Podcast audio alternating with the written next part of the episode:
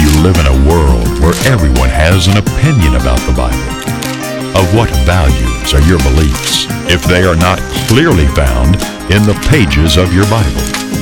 The question we must ask is, are your opinions and beliefs really found in the Bible? Well, hello, I'm David Freeman with Is That Really in the Bible? Question Are you afraid to die? You know, I think we don't like the thought of it. You know, no one ever gets up, a couple never gets up and says, Hey, honey, it's be a great day to go pick out a cemetery plot. You know, beautiful sunny day. Wouldn't it be a great day to do that? No, we don't. We sort of put that stuff off, you know. But you know, for me, and probably you also, it's how we have to die. We know, we all know that you know death and taxes is a sure thing, but it's how we have to die. And I pray that God will give me the grace to die well. That I won't just simply hold on. You know, when the quality of life is gone, I don't think I'm going to want to hang around. At least I pray that I don't want to hang around. And that God will give me the grace just to say, you know, bye bye, goodbye, I'm out of here. Did you know there's a process called cryonics that, you know, when we talk about afraid to die, I mean, believe me, there are people that truly are afraid to die. And this process called cryonics is, is where they, they freeze you, like in a deep freezer or something. They freeze, in some cases, the entire body. It's very expensive, very expensive in hope that doctors, scientists will one day have the knowledge, the education to fix whatever you died from. If you died of cancer, they'll have a cure for that, but that they will be able to thaw this body back out and fix it. Now get this, in some cases they only they can't afford to, to freeze the whole body and they just f- freeze the head. In hopes, now get this, you know, you wonder where some people's faith is at. Some people think it's silly to have faith in God. Well, I think this is silly. In hopes that they can attach that robot, uh, that head, thaw it out, and attach it to a robotic body. Now, this is this is some kind of faith, is it not? Maybe it's blind faith. I don't know, but you know, it just deals with the fact that it's called. I think it's they refer to it as immortality on ice, you know, in hopes that one day the doctors, the scientists, they'll come up with a way to thaw it out and bring it back to life, this body that's been frozen. Well, you know, again, that's it just has to do with the fact that of the fear of death, the fear of death. Now, the approach I want to take today is a little bit different. I don't necessarily want to deal with whether people are saved or lost or anything like that. I want to ask the question what does the Bible say happens to people regardless of whether they're saved or not, whether they're religious or not? In other words, it doesn't matter. What does the Bible say happens to people when they die, regardless of whether they're Christian, non Christian, saved, lost, you know, atheist. What does the Bible say? You know, when people, someone comes up to me and says, you know, I'm an atheist or I don't believe in God, or I'm not religious and I don't like that religious stuff, it really doesn't bother me because I understand that God is not calling them now. And so I really don't care if a person says I'm an atheist or I don't believe in God or I don't like that religious stuff. Because I understand the reason they're like that is because God is not calling them right now. You know, one of the things that the day of Pentecost, one of God's annual holy days, one of the things it represents is that God is calling, along with receiving the Spirit of God, the other meaning of that day is that God is calling a first fruit. He's not calling the majority right now, He's calling a small minority for salvation right now. And that's one of the meanings of that holy day, Pentecost. You know, I don't buy the concept the idiotic concept that God is on one side just desperately trying to get everybody saved, and the devil is on the other side desperately trying to get everybody lost. I don't buy that for one second. Did you know that, that only Christians only account for about 20% of this world's population? The other 80 are, you know, Eastern religion or some other kind of religion, but are non-religious Christianity only accounts for about 20%. What does that tell you? Well, according to many people's own belief system, it tells you that, oh boy, evidently 80% of the earth's population is going to hell when they die, according to people's faith. According to mainstream's, you know, Christianity's doctrines. It's heaven or hell, saved or lost, right now. 80, get that, 80%. That's a lot of people. Looks like God could do a better job than that. Now, if you're not religious, should you be afraid of death? Answer no. No, you shouldn't. And the reason I say that is because God is a lot more merciful than you or I give him credit for. He really is. Let's take a look at this verse and see what Jesus said about people saved, lost, just people in general. And regardless of who they are, what they are, what does Jesus Christ say? What does your Bible say about people when they die? Let's take a look. In John 5 and verse 28, he says, Marvel not at this, for the hour is coming in the which all that are in the grave shall hear his voice. Did you get that? And uh, let me tell you something. All means all. All are going to hear his voice. I'm talking religious and non religious. I'm talking rich and poor. I'm talking believers and non believers. I'm talking about good people. I'm talking about serial killers. I'm talking about Mother Teresa. I'm talking about Adolf, Adolf Hitler. They're all not at the same time now. They're not going to hear his voice all at the same time in one singular resurrection. No, there's two resurrections. But they all eventually are going to hear his voice. Fascinating, is it not? That's good news. So if you're not religious, should you be afraid to die? No, no, you shouldn't, because God, as I said, is a lot more merciful than you or I give him credit for.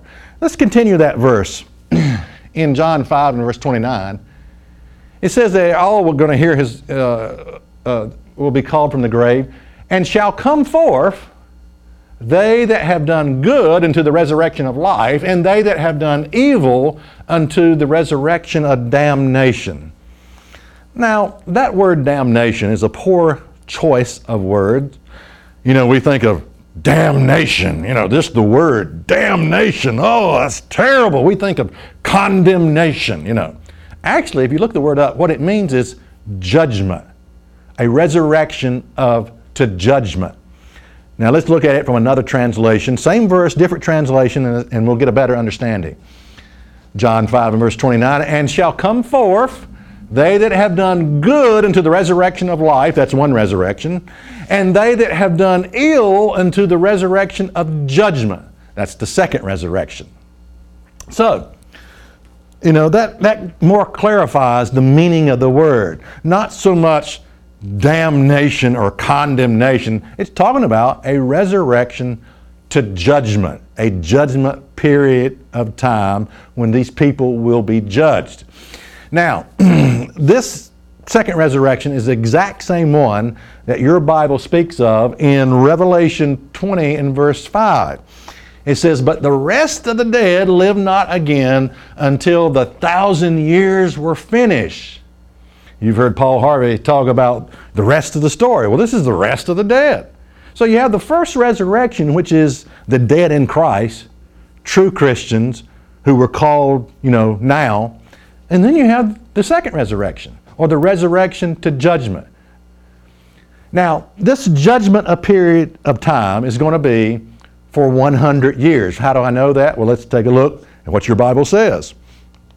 In Isaiah 65 and verse 20, it says, There shall be no more thence an infant of days, nor an old man that has not fulfilled his days. For the child shall die a hundred years old, but the sinner, being a hundred year old, shall be accursed.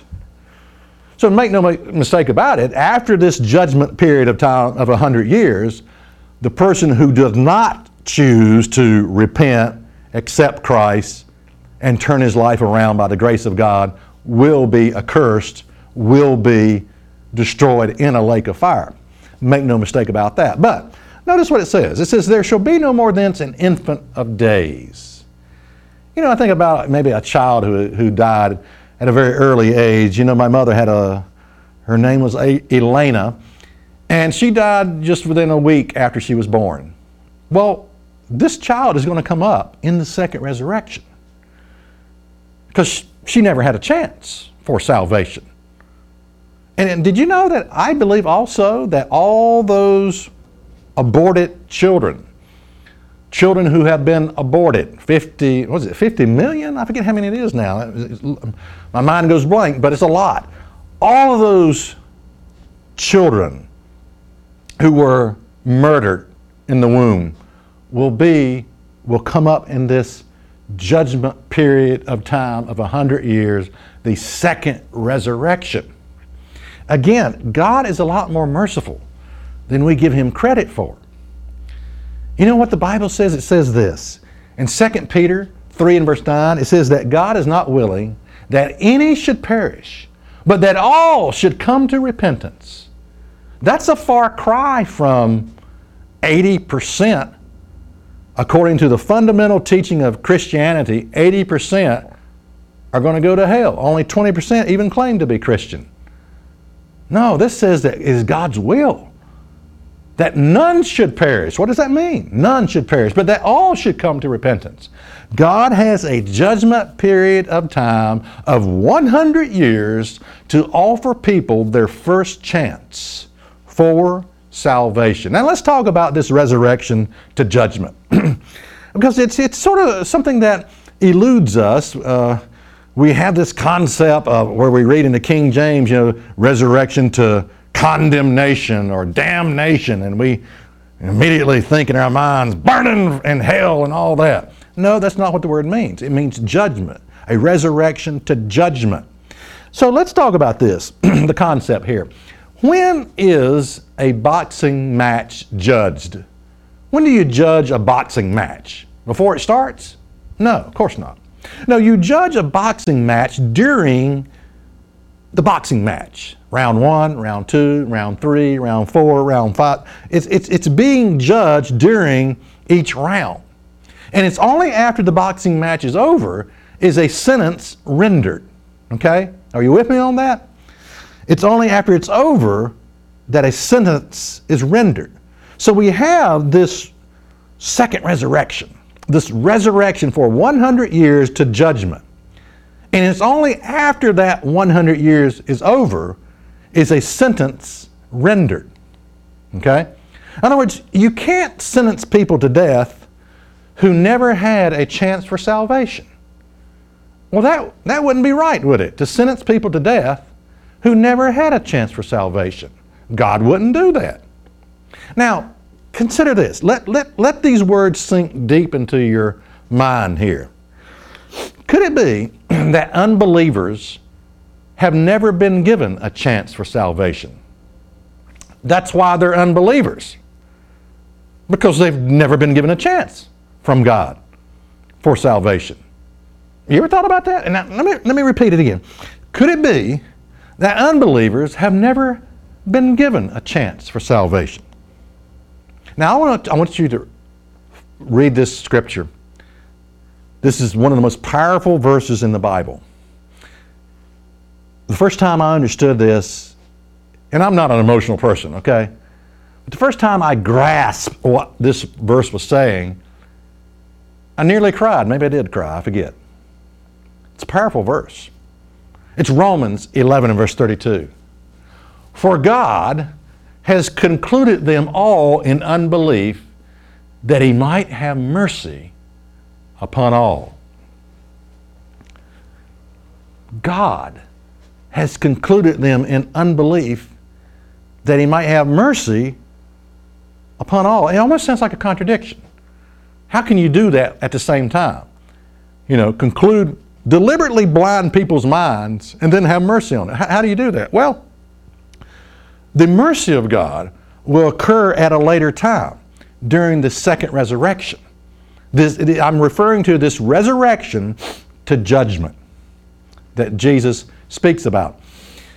So, what I'm saying is that there's nothing the preacher man can do about it.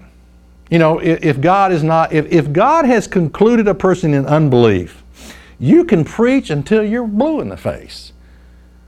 I mean, you can wail and you can, you know, cry out, repent, repent, repent, come to the Lord, come to Jesus. And if God has concluded that person in unbelief, there's not a thing you can do about it. And, in fact, Jesus said, No man can come to me, get this, no man can come to me except unless the Father draw him. What do you do about that? I mean, oh, oh, uh, who, you're going to argue against God if God has deliberately shut a person up in unbelief? You're going to fight against God? It's God's mercy that has allowed him to, to live a life of unbelief. So, what are you going to do about it? There's nothing you can do about it. Now, consider this I may be talking to a person that God has shut up in unbelief, that in a state of unbelief. That person may be you. There may be a reason why you don't believe in God. You're not religious. You don't care for religion. You don't give a rip about religion. It's not for you. There may, you, it may be a reason you're an atheist. You ever thought about that? You may be a person that God has shut up in unbelief. Now, should you fear death? No, no, you shouldn't. You see, God is a lot more merciful than any preacher has ever revealed. He really is. He's a lot more merciful. And the concept of, you know, God tormenting people for all eternity. Now, don't, don't get me wrong, I believe in a literal hell fire. It's just that the fire I believe in going, will be later on and it will burn people up. They will no longer exist. But the concept that God is right now throwing people into hell and they're burning right now in a lake of fire right now, and they've been burning, you know, they'll burn for the next 10 billion years. Is that your idea of a merciful God? It's not mine. I don't know where you get your ideas from. You're definitely not getting them from the Bible, I guarantee you that. Now, did, did Jesus talk about this day of judgment? Yes, he did. Let's take a look at it. Matthew 11 and verse 20. Then began he to upbraid the cities wherein most of his mighty works were done because they repented not. Now, let me explain something. Jesus had been preaching to his own people there, and a lot of them just thumbed their nose up in God and said, Ah, that's Joseph boy. You know, he, he's, not, he's, he's one of us. He can't be nobody. And Jesus begins to get upset at these people who should have known better. They had seen his miracles miracle after miracle, raising people from the dead, healing sick people, and they should have known better, and they rejected the Messiah. And Jesus says this in Matthew 11, verse 24. But I say unto you that it shall be more tolerable for the land of Sodom in the day of judgment than for you. Notice this. Now get the picture. He's speaking to a group of people, and he's saying, Look, it's going to be more tolerable the people in Sodom are going to have a better chance in the day of judgment than for you people. And let me tell you a little bit something about Sodom. He's referring to an incident that occurred about 3,000 years earlier, Sodom and Gomorrah. And the people, the, the men of Sodom and Gomorrah, they enjoyed having sex, the men enjoyed having sex with other men more than they did the women.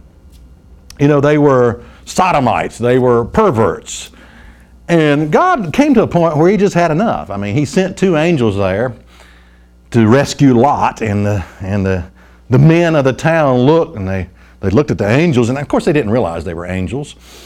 But they, they, bang, they banged on the door and said, Let us in that we may have sex with them, the, the angels, you know.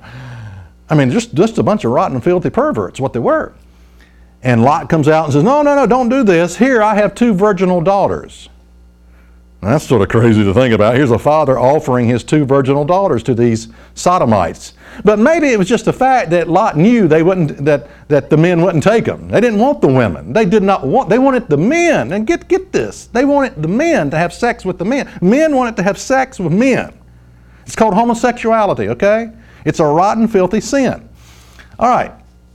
And they said, no, we don't want the women. We want the men. And God had enough. And God destroyed that town, that city, with like a nuclear blast. Just burn them up.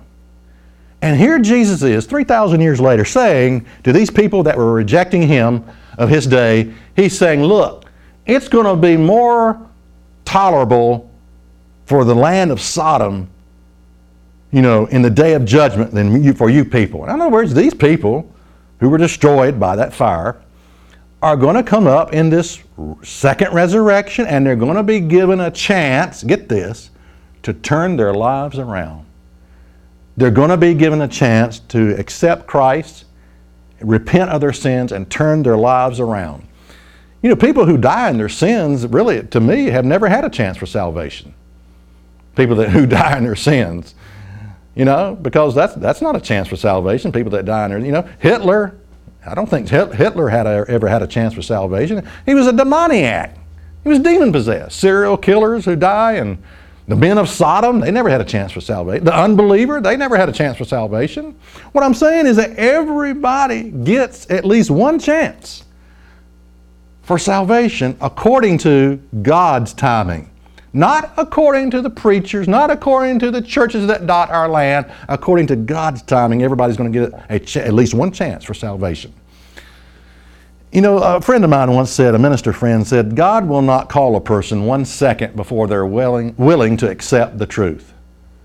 And I've always liked that little statement. God will not call a person one second before they're willing to accept the truth. You know, God looks at the heart. And if He sees your heart is unwilling to accept the truth, He's just going to blind your eyes. He's going to put you in a state of unbelief. And you may live and you may die in that state of unbelief. It doesn't mean that you're lost forever. It just means that God's not messing with you right now. God looks at the heart. you know, don't under, ever underestimate your power of free moral agency, your ability to choose to do the right thing or the wrong. Don't ever underestimate that because God doesn't underestimate that. Now, I want to offer you something, a little booklet here. And this book was inspired by a man, a minister. A minister wrote this book.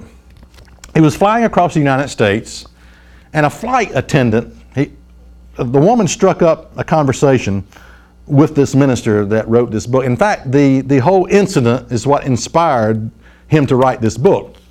The flight attendant had just lost her father.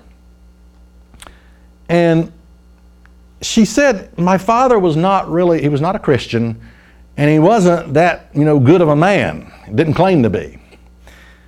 And at the funeral of her father, she asked the priest who did the funeral about her father. And the priest said, Your father, because he wasn't saved, is now burning in hell.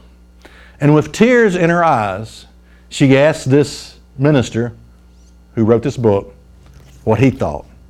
And he began to explain to her a different God, a God that would call no one until they were willing to accept the truth, a God that would give every person a chance for salvation during His timing. God's in control, you understand? Of when He offers people salvation. God is in control. And this booklet is entitled, If God So Loved the World, Why Are So Many People Going to Hell? In other words, according to mainstream's own teaching, like I said, only 20% even claim to be Christian. And according to their own fundamental concept, that means 80% are burning in hell right now. Is that true? No, it's not. If you've ever grieved over the loss of a loved one, if you ever had a maybe a child who died in an accident, early age, or whatever, you need this book. You need to understand that God is a lot more merciful than you or I or any preacher has ever given him credit for. Order this, it's free of charge. Very nice booklet. I'll send it to you. I won't sell your name to a mailing list. All you got to do is just write and ask for it, and it's yours, free. I'm not going to invite you to church. I'm not going to beg for money or anything like that. Order it, and it can be yours. so, should you fear death? Should the atheist fear death? Should the unbeliever fear death? Should the non religious fear death? No, but let me tell you what you should fear. You should fear me- the mess you're going to make of your life if you don't repent and allow God to change your life, to change the man in the mirror. That's what you should fear. You should, you should fear the wreck you're going to make of your life right now, in this life, if you don't repent and turn it around and ask God to forgive you and accept Jesus Christ as your personal Savior and receive the Holy Spirit of God. If you don't do that, you should fear the mess you're going to make of your life. Let's not forget the scripture that says that God is not willing that any should perish, but that all should come to repentance. All. Everyone gets a chance for salvation according to God's timing. Atheists, the atheist, the unbeliever, the non religious. God is bigger than your rebellious heart. You understand? When God decides to change you, you will be transformed. Okay? Why? Because God's bigger than you. He can get your attention, is what I'm trying to say. And when God decides to offer you salvation and bring you out of darkness into His light, you will know it. It won't be any doubt in your mind. So let's understand this that God is gracious, God is good, and God has a plan that none should perish, but that all, and yes, I do mean all, that's His goal, all should come to repentance and have eternal life. But it's going to occur according to God's timing. And that's what's really in your Bible.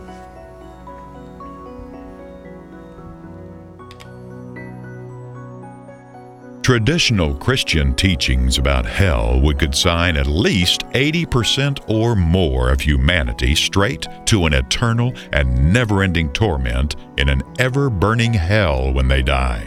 Is this really the action of a just and merciful God? Order your free copy of If God So Loved the World Why Are So Many People Going to Hell? If you have ever been concerned about the spiritual condition of a lost loved one, then you need to read this book. You will come to understand that God truly is a merciful, compassionate God that will give everyone a chance for salvation according to His timing. Order by writing to Church of God Rocky Mount, 27 Brookledge Lane, Rocky Mount, Virginia 24151. That's Church of God Rocky Mount, 27 Brookledge Lane, Rocky Mount, Virginia 24151. Also, check us out on the web at isthatreallyinthebible.com.